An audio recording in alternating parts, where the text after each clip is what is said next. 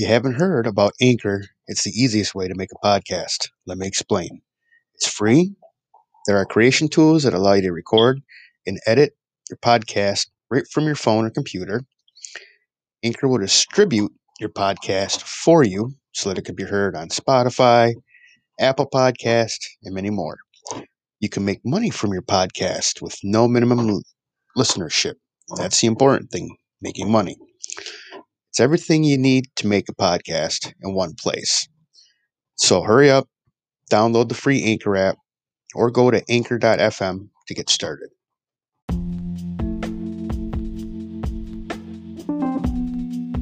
The New Testament says that God is love, which makes it easier to understand what is the nature of God and the Trinity.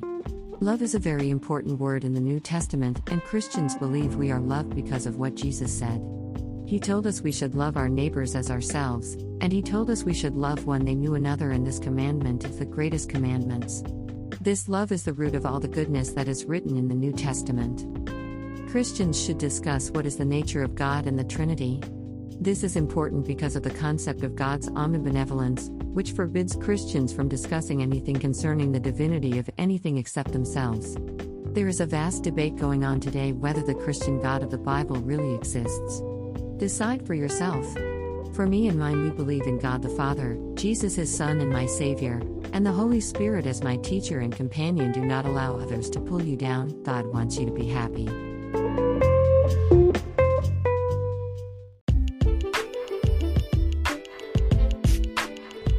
It was the inhabitants that chose to ignore and be blind to it. Today, there are challenges to one's faith everywhere, just as it was with Lot. Sex, drugs, violence, any type of sin that you can imagine seems to be commonplace in the society that we are currently living.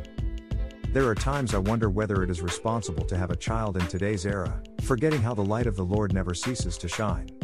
The choice is mine. The choice is yours. For those who are fortunate enough to know and have chosen to accept Christ, we may consider ourselves ch-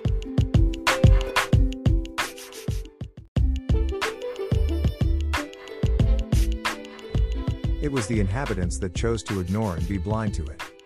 Today, there are challenges to one's faith everywhere, just as it was with Lot. Sex, drugs, violence, any type of sin that you can imagine seems to be commonplace in the society that we are currently living. There are times I wonder whether it is responsible to have a child in today's era, forgetting how the light of the Lord never ceases to shine. The choice is mine. The choice is yours. For those who are fortunate enough to know and have chosen to accept Christ, we may consider ourselves ch-